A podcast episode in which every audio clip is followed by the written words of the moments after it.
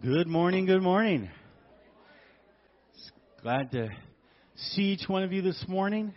Glad you're connecting with those folks around you. Well, my name is Tom, and uh, it's my pleasure to welcome you this morning. So glad that you are here. If this is your first time with us, welcome. We are really especially grateful and glad that you have chosen to be here with us this morning. All of you that are watching online, welcome this morning. We're so glad that you're with us as, as well, and we have gathered in this place to worship our God. And again, as I remind you each week, our God is a God who is indescribable.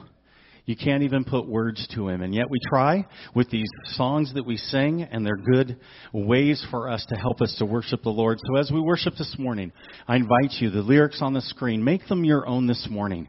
Realize that God is here in this room this morning. He's standing right there in front of each one of us to, to, uh, to receive our, well, our worship, to receive our love and our thanksgiving that we're going to give him this morning. We're going to begin this morning by declaring that he, Jesus, is the only King forever. I invite you to stand and let's worship together.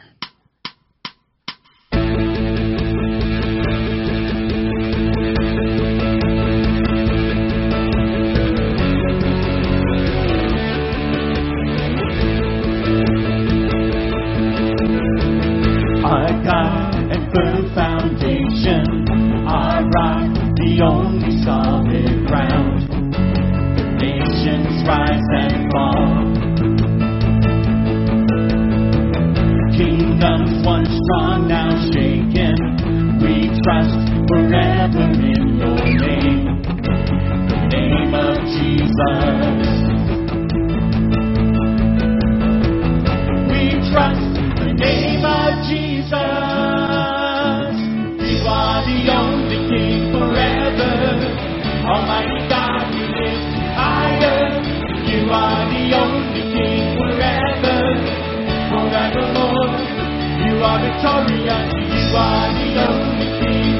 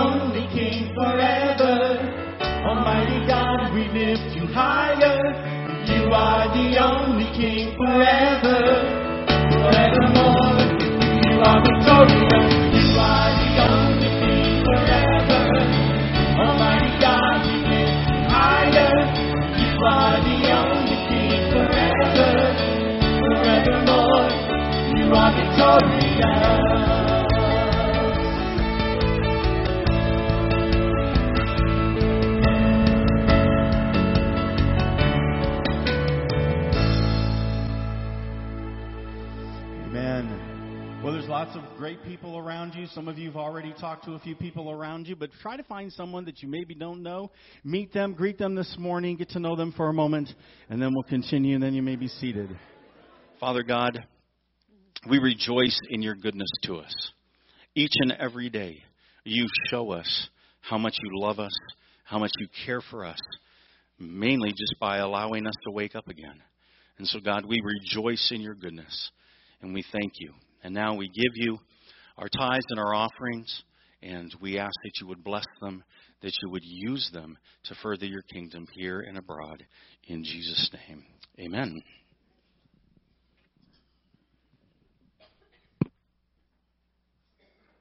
And while you're giving your tithes and offerings, we're going to teach you a new song this morning. You know, in the Psalms it says, This is the day that the Lord has made. Let us rejoice and be glad in it. And this song is based on that scripture. We're going to teach you the chorus here. So you can just listen the first time, and then we'll invite you to join with us. This is the day the Lord has made. I will rejoice and be glad in it. This is the day the Lord has made. Oh, I will rejoice be glad in it. He brought us from mourning to dancing, from glory to glory. This is the day the Lord has made. So what are we waiting for? La la la la la la. Come on and praise the Lord. La la la la la la. Join with us that. This is the day. This is the day the Lord has made. I will rejoice and be glad in it. This is the day the Lord has made. Oh, I will rejoice and be glad in it. He's brought us from mourning to dancing, from glory to glory. This is the day the Lord has made. So what are we waiting for? La la la la la la. Come on and praise the Lord. La la la la la la. That's how the chorus goes. Let's stand together and worship. We'll put this whole thing together.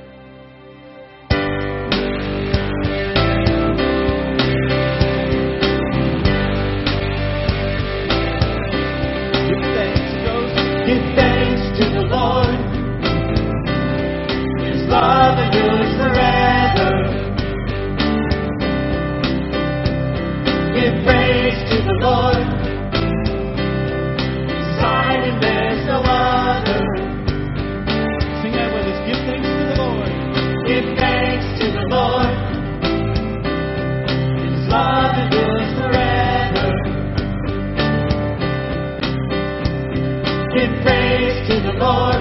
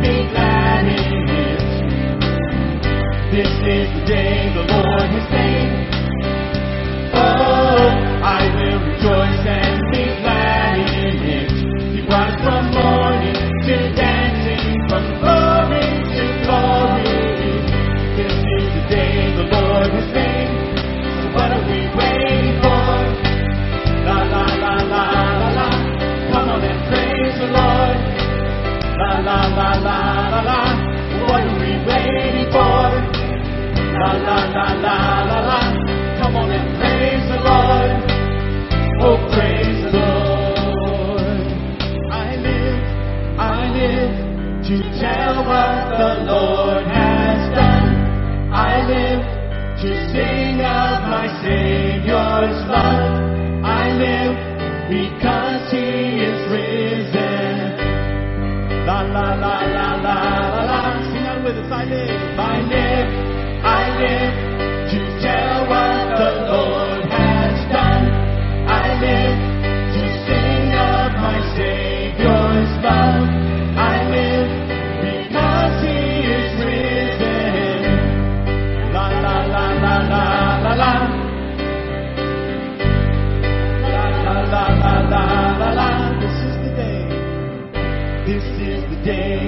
Lord has made. I will rejoice and be glad in it. This is the day the Lord has made. Oh, I will rejoice and be glad in it. This is the day. This is the day the Lord has made. Oh, I will rejoice and be glad in it. He brought us from mourning to dancing,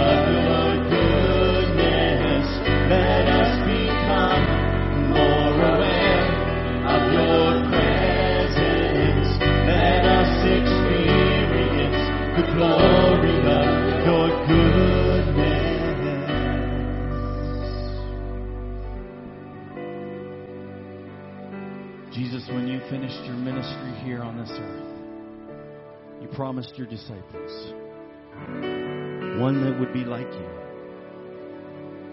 that would be a counselor, that would be our guide, that would lead us into all truth, the Holy Spirit. So, Holy Spirit, as we've sung, you are welcome in this place. This is our heart cry. May we become more aware of your presence, not only when we gather together corporately, but even in our daily lives, when we get into our cars, when we walk into the grocery store, in our place of work, in our homes, that we would be reminded that you are there with us each and every moment. And that you are always talking, you are always leading, you are always guiding us into all truth. May we have soft hearts and open ears to be able to be tuned in to your voice.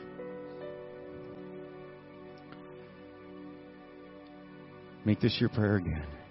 Holy Spirit, you are welcome here. Come flood this place and fill the atmosphere. Your glory, God, is what our hearts long for. To be overcome by your presence, Lord.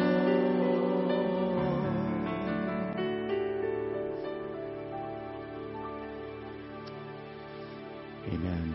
You may be seated. Good morning. Didn't they do a great job this morning? Just appreciate it. Let's give them a hand, okay? That was good. And by the way, for those of you who were here with us last week and those online, didn't Mike Toller do a great job last week?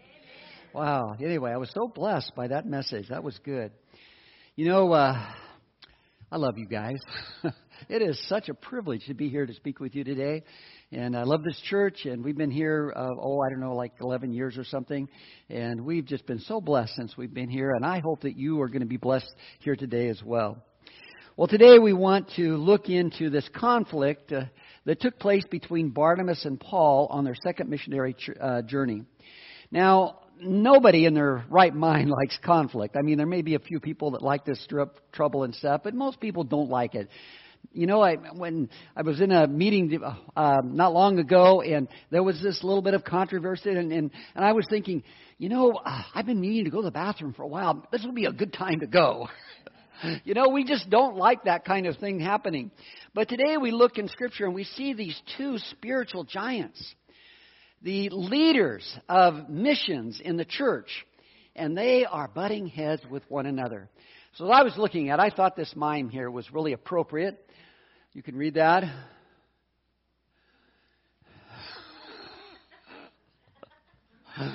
Just joking, okay?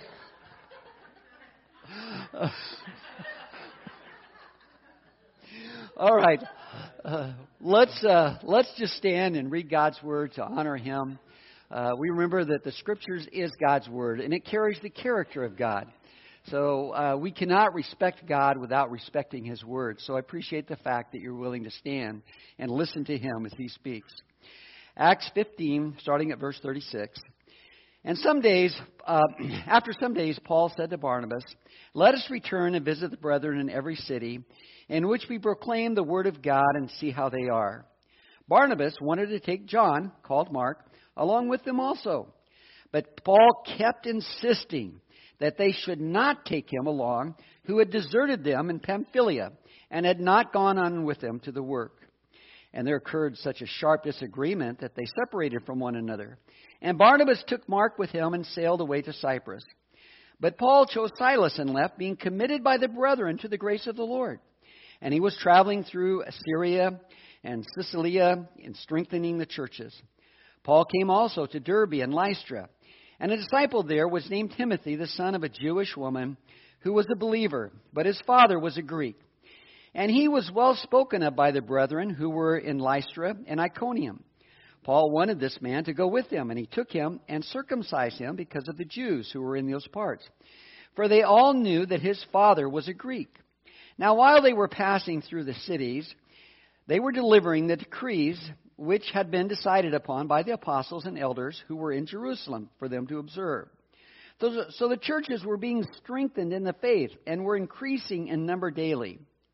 They passed through the Phrygian and Galatian regions, having been forbidden by the Holy Spirit to speak the word in Asia. And after they came to Mysia, they were trying to go on to Bithynia, and the Spirit of Jesus did not permit them. And passing by Mysia, they came to Troas. A vision appeared to Paul in the night. A man of Macedonia was standing and appealing to him, saying, Come over to Macedonia and help us. When he had seen the vision, immediately we sought to go into Macedonia concluding that God had called us to preach the gospel to them. So, putting out to sea from Troas, we ran a straight course to Samothrace, and on the following day to uh, Neapolis. And from there to Philippi, which is a leading city of the district of Macedonia, a Roman colony. And we were staying in this city for some days. And on the Sabbath day, we went outside the gate to a riverside where we were supposing that there would be a place of prayer and we sat down and began speaking to the women who had assembled. You may be seated. Father, again, we just want to thank you for your presence here. Lord, we know that the Holy Spirit does fill this place with your presence. We just ask, Lord, as we submit our hearts to you, that you would speak to us. Father, it's my prayer that each person here today would say, Lord, you tell us what to do, and whatever it is, we'll do it as we surrender our lives to you, knowing that your leading in our lives is the very best thing that could possibly happen to us. So, again, Lord, we just thank you that you have chosen to redeem us through the blood of Jesus Christ and that uh, we can have this personal relationship with you. So, Lord, our hearts are open now, our ears are open. So, we just pray, Lord, that uh, you would help us to hear what you have to say. We pray in Jesus' name. Amen. So we start here in, um, well, you know, as I look at the early church, um, it was amazing at the growth that they experienced. I mean, uh, it wasn't long after this event that one of Paul's distractors, one of those people that didn't like him, that didn't like what he was doing, uh, he made this comment. He says, These men who have upset the world, and literally the word here, world, means the inhabited earth, has come here also. So the gospel had tremendous growth at the beginning. Uh, almost immediately, the gospel was spread through the whole Western world just within uh, just a few years. Um, perhaps the most difficult aspect of evangelism is not simply just preaching the gospel. Um, that is difficult at times, but that's one of the easier parts. The real part of, of evangelism is follow up. And I've been on um, many mission trips and outreaches, and uh, we've gone through all kinds of programs to try to get people to follow the Lord after they make that decision. And it's really difficult to get people trained and, and uh, motivated and mobilized to go and do follow up for people who make decisions. So here Paul then is going back on the second missionary journey and his goal is is to go back and look at the people in the churches that they had established and to follow up and to strengthen those believers. So um, Today, there's a plethora of material available for us if we want to do follow up with people who come to know Christ. We can, you can go online and just type in your search engine, uh, just look for um, evangelical follow up, and you'll find a lot of different sources. Uh, uh, Jim Marood, who is uh, who is one of our missionaries here. He is a missionary for Cru, and um, they have lots of materials for follow up. So if you need something, if you know there's a new believer or you're a new believer yourself and you want to be strengthened and have a firm foundation in your faith, contact Jim. And not only would he be, I think, willing to, to train you, but he has those materials available. Last year we did a class on foundations. And uh, we have that material here at the church, so you can get some material there as well. But uh, follow up is. Um, it's very, very important to establish Christians in their faith. So, verse 37, it says, Barnabas wanted to take John, called Mark, along with him also. Now, who is this person, John, who was called Mark, or John, uh, John Mark? Uh, as a disciple of, of Peter, under the control of the Holy Spirit, he was the one who actually penned the Gospel of Mark. And so, uh, even though as we look at some of his failures here early in his uh, ministry, we see that later he did become a very, very strong believer. Some commentators believe that he was the young man mentioned in Mark chapter 14 who was present when Jesus was arrested. In Mark 14 it says, And they all left him and fled. A young man was following him, wearing nothing but a linen sheet over his naked body, and they seized him. He pulled free of the linen sheet and escaped naked. Now, Mark is the only gospel that records this event. And some commentators believe that he did that like, uh, well, like some artists do sometimes when they're, when they're painting a picture, and then somebody in the crowd, they'll paint their own face on that person. Well, some people believe that was Mark signing the gospel here, that uh, that was actually him who did this, because there's not really a lot of reason. It kind of seems to be out of place that they just kind of put this event that happened there. So we believe that this young man was Mark. Uh, in Acts 12 12, it appears that John Mark's mother was the headquarters for the church in Jerusalem. It says, And when Peter came to himself, he said, I know for sure that the Lord has sent forth his angel and rescued me from the hand of Herod and from all that the Jew, Jewish people were expecting. And when he realized this, he went to the house of Mary, the mother of John, who was also called Mark, where many of the uh, were gathered together and were praying. In Colossians 4:10, we discover that Mark was Barnabas' cousin. It says, uh, Aristus, Aristarchus, my fellow prisoner, sends you his greetings, and also Barnabas' cousin Mark, about whom you received instructions. If he comes, welcome him. So later we also find that uh, Mark became very useful to um, to Paul that they had kind of mended their disagreement and were together. 2 Timothy 4:11 it says only Luke is with me. Pick up Mark and bring him with you, for he is useful for me for service. And in Philemon, Paul calls him, calls him his fellow worker. Uh, Philemon 23 says, um, Epaphras, my fellow prisoner in Christ, greets you, as do Mark, Aristarchus, uh, Demas, Luke, my fellow workers. So even though Mark screwed up on more than one occasion, eventually he became very useful. As a matter of fact, he's impacted all of our lives here today. For centuries, uh, Mark has impacted believers' lives through the Gospel of Mark.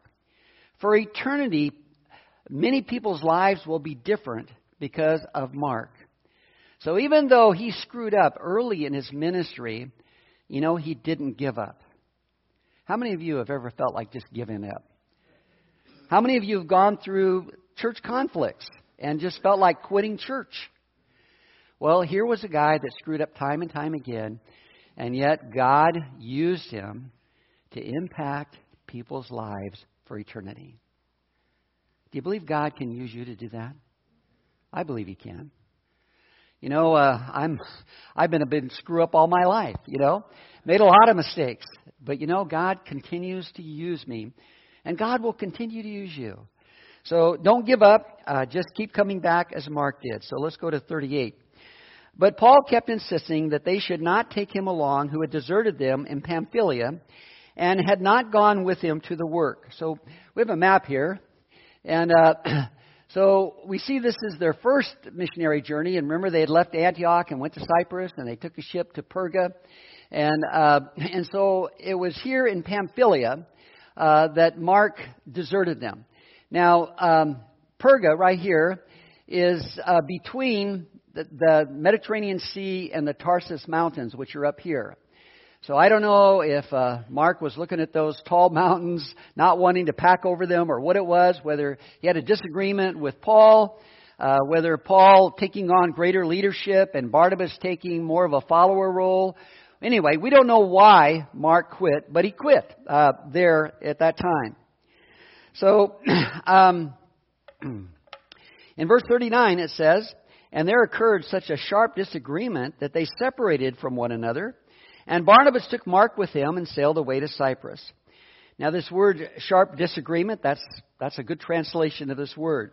Um, it means to stir up, to provoke, stirring up uh, anger, sharp contention, angry dispute. So obviously, Paul had strong feelings about not taking Mark with him, and Barnabas had strong feelings about taking Mark. This is kind of a quandary, isn't it? I mean, as we look at church history here, here are these two spiritual giants, the leaders of the mission movement of the whole church. And yet, here they are squabbling, not being able to get along. How many times have we been discouraged by church leaders because they can't get along? Pastors and elders fighting with each other, church splits, all those kind of things. It's discouraging, isn't it? But yet, as we look here in Scripture, we see that, you know, the church has always had its problems. This is the very early church, and they were having these problems. Um, now, I've uh, uh, led several mission trips. Um, and I'm just uh, grateful that God has used me in that way. But one of the most discouraging things for a mission team leader is to have a disgruntled person on your mission team. Um, I remember once we took a team to Russia and we were working with orphans there, and I had a person on this team, and I seriously thought about sending them home. But there's a couple things that makes that very difficult. Number one, uh, buying new tickets to send someone home at the last minute was just it was just too much money. We couldn't afford that. And secondly, in order to send a person home on a mission trip, you have to send one of your leaders home with them to take care of them on that trip. So it's a real hardship. And so here we have Mark, who was about ready to, well, he did bail on this mission trip. Um, so this was uh, especially challenged for them. Um, they uh, had started this leg of the ship or the trip by ship, and uh, when they got off the ship, of course, uh, they couldn't take a plane or a train or a stagecoach or even a mule or a horse. They just didn't have those resources. So it meant that they had to walk and uh, they had to hoof it. And the whole time they hoofed it, they had to carry everything they needed on their backs. Well, with Mark taking off, that left one mule short of taking all their supplies. Now, I don't know if you've ever gone, anybody here gone backpacking in the wilderness? Okay, when you go backpacking in the wilderness, there's two main things you have to consider. Number one, you want to take everything you need. You're probably not going to find a Walmart around the next hill, all right? So you got to take all your supplies with you. And secondly, it's almost the reverse of that. You want to have the least amount of items as possible. Why, we would even take our toothbrushes and cut them in half to cut down the weight on our packs. You know, you leave in the morning and your, your your pack weighs 45 pounds, and when you arrive at camp that night, it weighs over 100.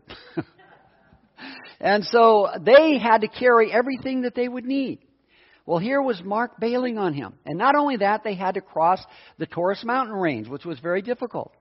And uh, not only that, but here, traveling at this time, it, it was dangerous. There were thieves. There were people who would try to rob them. And, you know, having three people was much greater deterrent than just having two people if thieves were to attack them. And then also, um, Mark was part of the team. Um, it's, you know, and that's 30 33% of the team had just bailed. That left them short-handed as far as, as ministry goes. So there were a lot of reasons uh, that put uh, these people, or put Barnabas and Paul, especially Paul, thinking, um, kind of in a, in a bind because he bailed out on them. Well, in verse 40 it says, But Paul chose Silas and left, being committed by the brethren to the grace of the Lord, and he was traveling through Syria and Sicily, Cilicia, strengthening the church. So, this was not the first time, however, that Paul had a disagreement with Barnabas. In Galatians chapter 2, it says, but when Cephas came to Antioch, I opposed him to his face because he uh, stood condemned. For prior to the coming of certain men from James, he used to eat with the Gentiles. But when they came, he began to withdraw and hold himself aloft, fearing the party of the circumcision. The rest of the Jews joined him in hypocrisy, with the result that even Barnabas was carried away by their hypocrisy. But when I saw that they were not straightforward about the truth of the gospel, I said to Cephas in the presence of all, If you, being a Jew, live like the Gentiles and not like the Jews, how is it that you compel the Gentiles to live like Jews? So here's a couple questions before us. Why would these two very spiritual men, why couldn't they find reconciliation? After all, isn't the mark of a Christian to love one another? Have you ever been in a Christian situation where you've asked those questions yourself? I remember as a as a young pastor, or young a young Christian, just maybe a, a year or two old in the Lord, I was going to this church, and they had this big church split, and I was just shocked because I, I I read in the Bible, by this shall all men know that you are to my disciples if you have love one for another. And uh, anyway, that was very upsetting for me. And but you know, as we look at human nature, as we look at spiritual warfare, uh, we have to realize that from the beginning of the church, almost there was conflict. You see, we are in spiritual warfare, aren't we?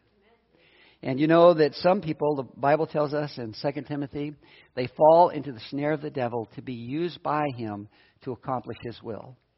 So the devil is able to speak thoughts into our mind in such a way that he can actually take captive of our minds. And, uh, and he can use us to try to thwart what God wants to do on planet Earth by using well intentioned believers to do that. So we have to stay in the Word of God, and we simply have to submit to the Holy Spirit. So here, that was, that's one question. Two, who was right and who was wrong? was Barnabas, I mean, Barnabas was right, wasn't he? The fact that he was trying to disciple this young man, John Mark. And later we see that actually John Mark was used of God in a tremendous way. So he did have great potential. So was Paul wrong in not having patience to be able to take this young man with him on this mission trip? So another question. Um, what can we learn about this incident? It appears, first of all, that at least the church thought that the Apostle Paul was right because they committed him to the work of God. The word, that word for commit there was used in reference to a council making a decision.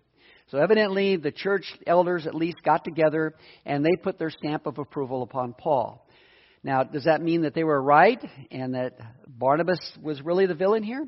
I don't know. I'm just telling you that was the decision that they made. Okay? um, So, um, you know, I've been in ministry for over 30 years, and uh, during that time, and I hate to admit this, it grieves me, but I've offended a lot of people.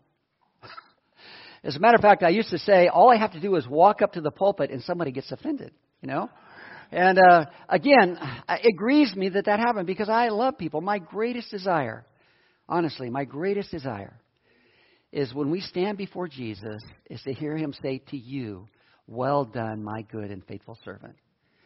And as a pastor, that has been my job is to equip and prepare you so that you can do a ministry so that when you stand before Jesus, he can say, Well done, my good and faithful servant. And I can tell you from the purity of my heart, I've, I've tried to do that with everything possible within me. Um, I believe my motives were pure and good. But uh, needless to say, uh, I have offended people. As a matter of fact, I've offended people so bad that in my first church, they kicked me out. Okay? And uh, in my third church, we had a big church split, and half the people left. You know, and it was my fault. I took total responsibility for that. You know, and so do I like offending people? No, I don't. You know, but yet it happens because we are in spiritual warfare. So the question I ask, well, in my ministry, was I wrong and they were right? And I will tell you, I have spent hours agonizing with those questions. Did I do it right? Were my motives pure? Uh, should I have done something differently? And you know, anyway, I I, I don't know.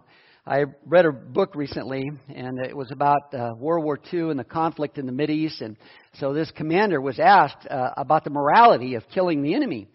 And so he paused for a moment and then he said, just shoot them all and let Allah sort it out. you know, uh, as I come to this place in my own life, and I came to this place quite a while ago, is I, I don't know if I was right and they were wrong, or they were right and I was wrong, but I'm willing to stand before the judgment seat of Christ and let Him sort it all out. And I think that's what we have to do as well in those times.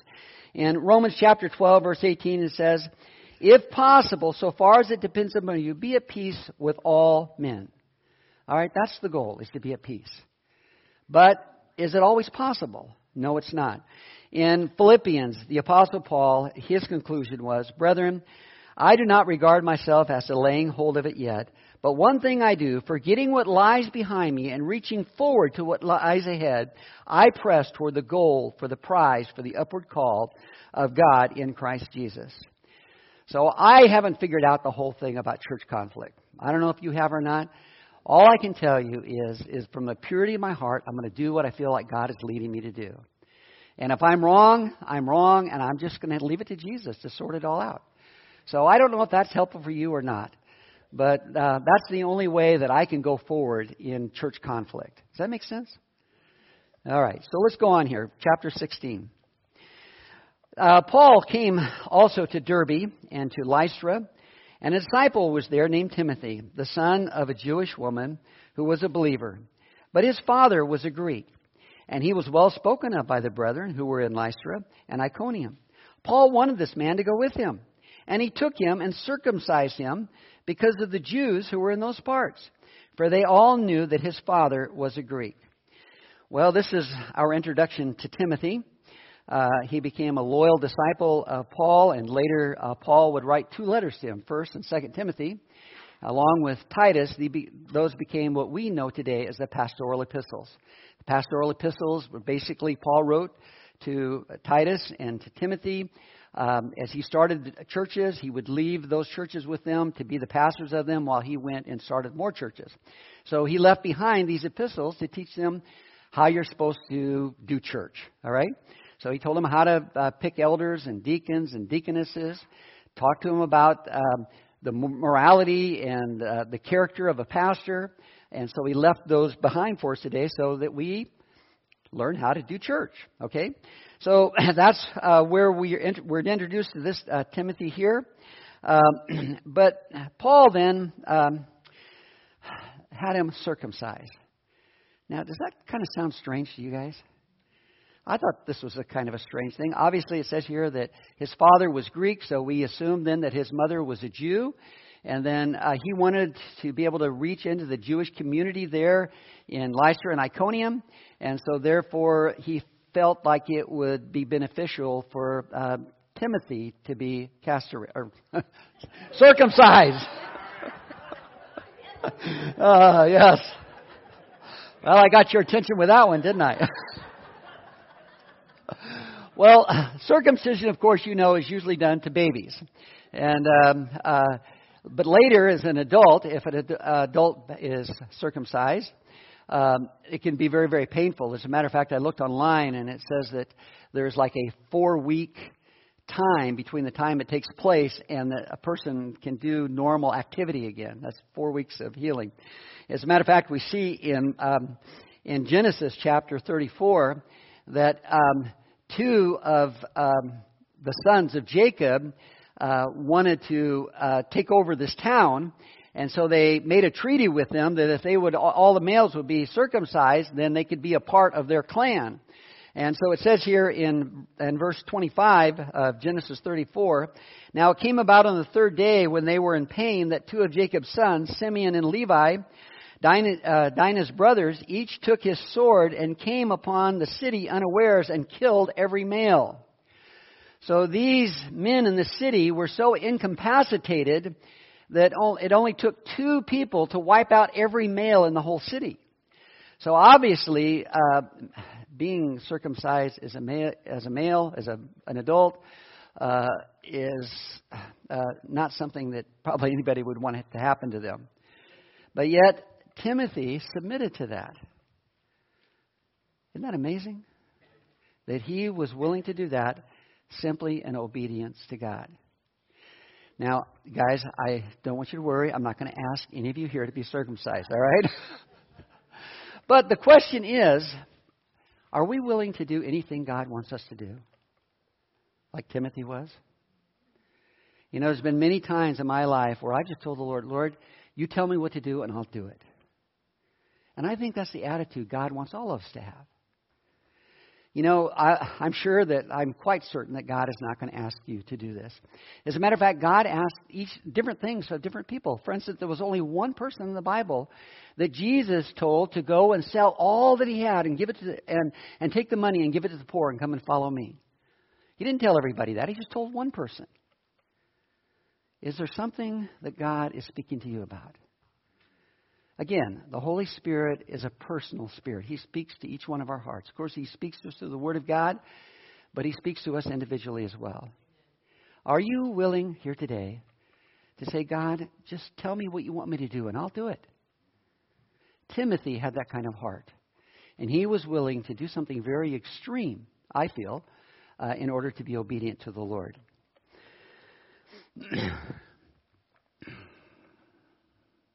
You know, this was kind of strange too because uh, the council in Jerusalem had just taken place about what they would require of Gentile believers.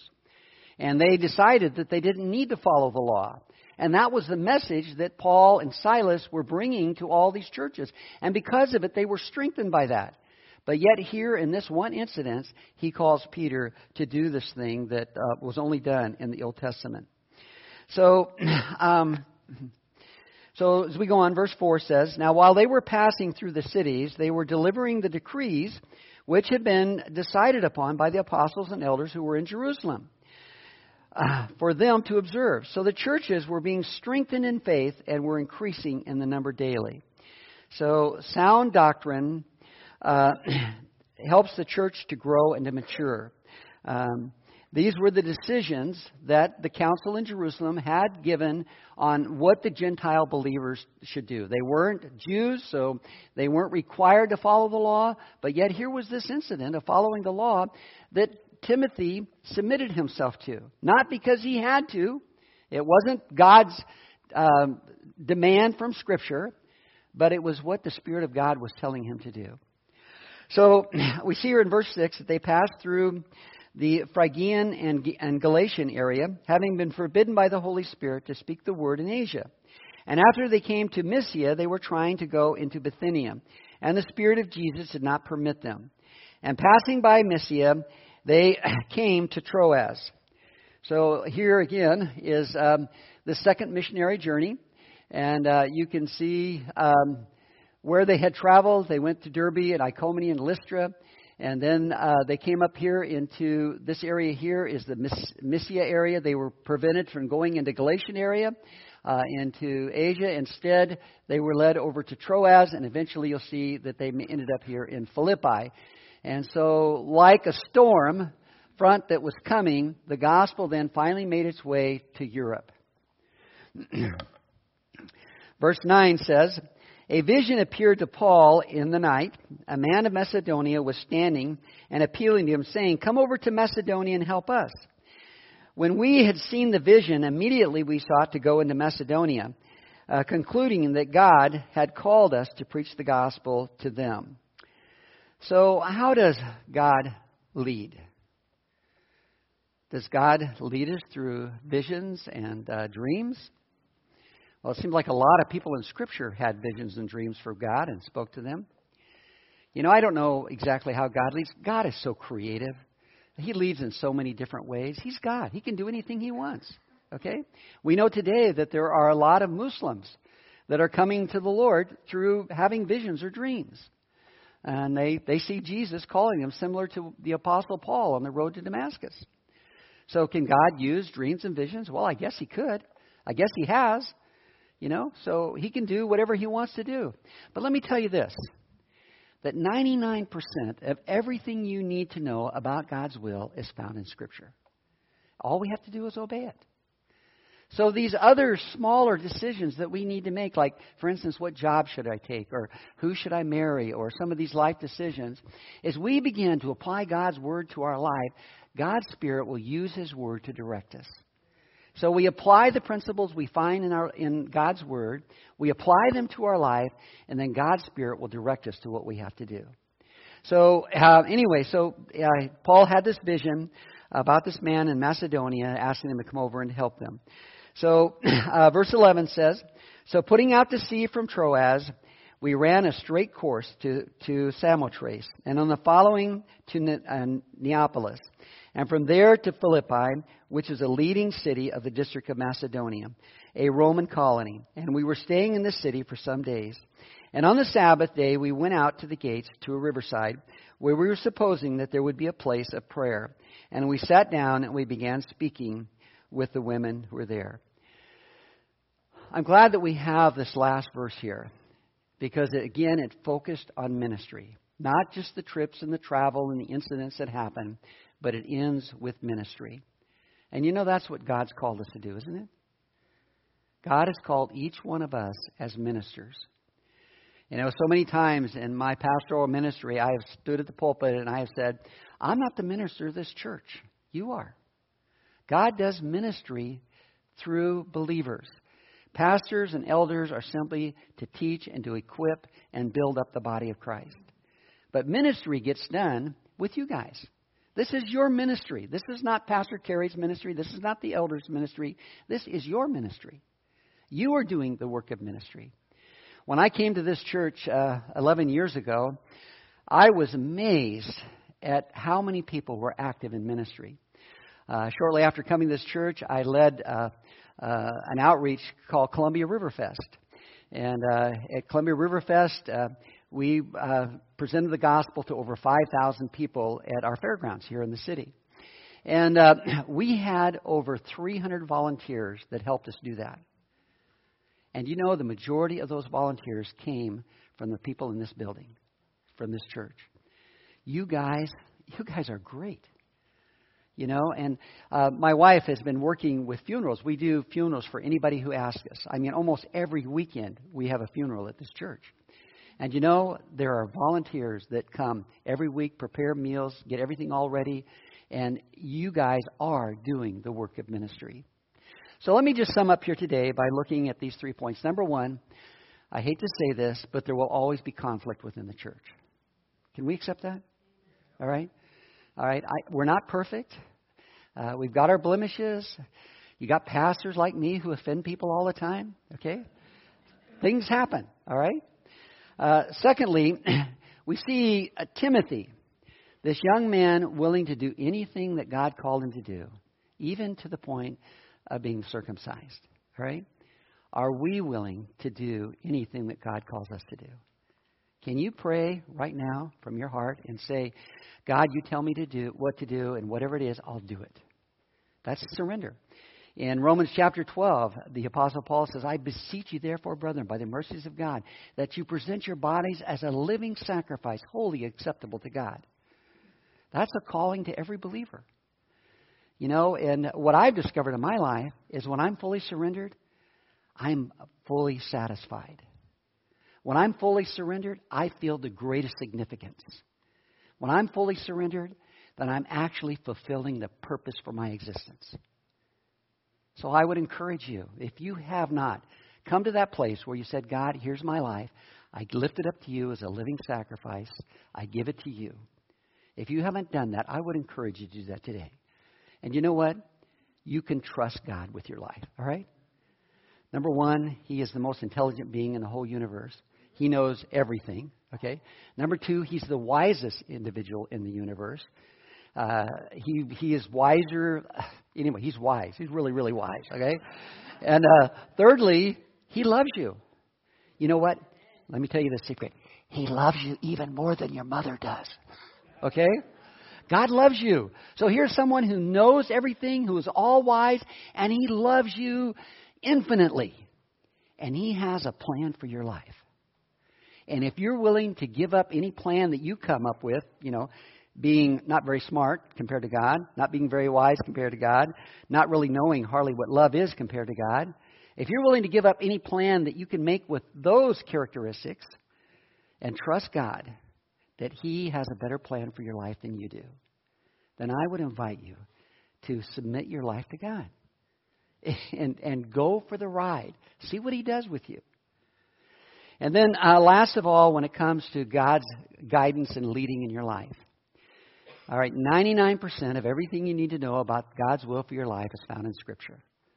There's biblical principles and commands that God has given us that we find safety in obedience to what He wants us to do.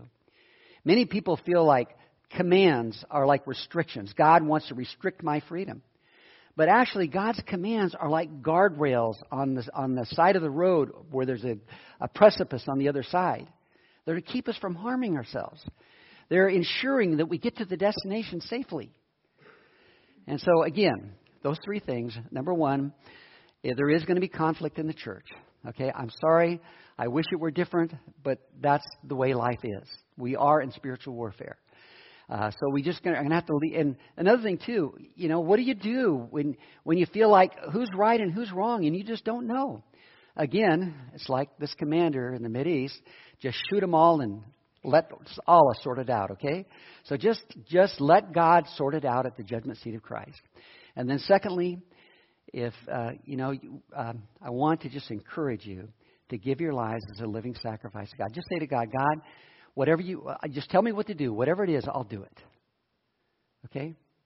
And then thirdly, uh, again, just to remind you that 99% of everything you need to know about God's will is found in Scripture. Okay? Let's pray. Father God, we're so grateful for you and we're so grateful for this events, these events that are recorded for us in Scripture, for our example to help us to learn. So I just pray, Lord, that we might apply it to our lives here today.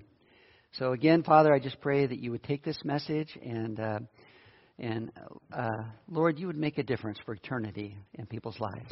I pray in Jesus' name. Amen.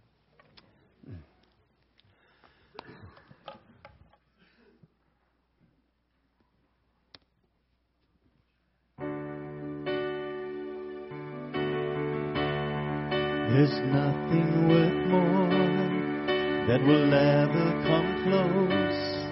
There's nothing compared. You're our living Your presence.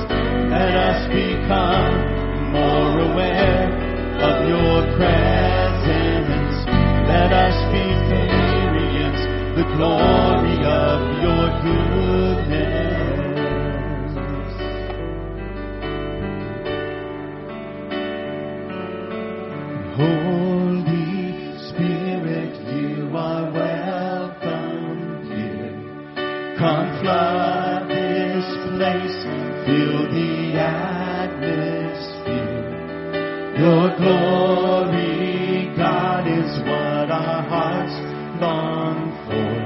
To be overcome by your presence, Lord.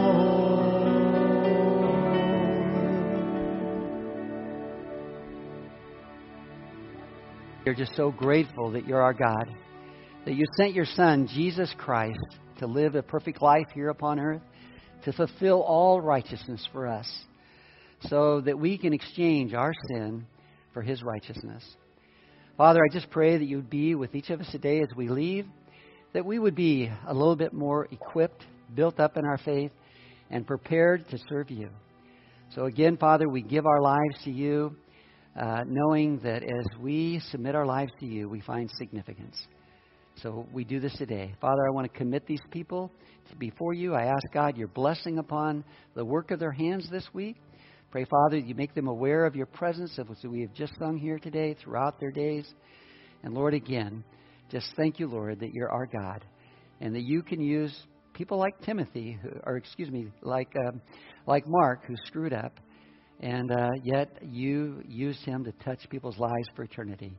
Lord, regardless of how many times we screw up, I want to thank you, Lord, that you can still use us. Pray in Jesus' name. Amen. You're dismissed. Thanks for joining us in the study of God's Word with Pastor Kerry Wacker. We'd love to have you join us in person for worship each Sunday morning at 9 a.m. or 10:45 a.m. We also meet Wednesday nights at 6:30 p.m. Warren Community Fellowship is located at 56523 Columbia River Highway in Warren, Oregon, between Scappoose and St. Helens. For more information about Warren Community Fellowship or about WCF Ministries, call us at 503 397 4387. And don't forget to like us on Facebook.